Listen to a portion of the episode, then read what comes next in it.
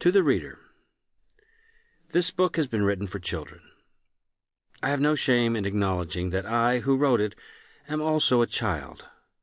For since I can remember, my eyes have always grown big at tales of the marvelous, and my heart is still accustomed to go pit-a-pat when I read of impossible adventures. It is the nature of children to scorn realities, which crowd into their lives all too quickly with advancing years.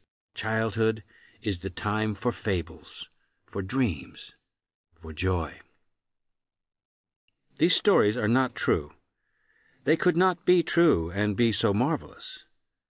No one is expected to believe them.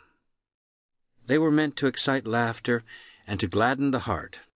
Perhaps some of those big, grown up people will poke fun at us, at you for reading these nonsense tales of the magical monarch, and at me for writing them. Never mind.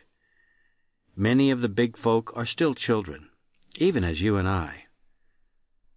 We cannot measure a child by a standard of size or age.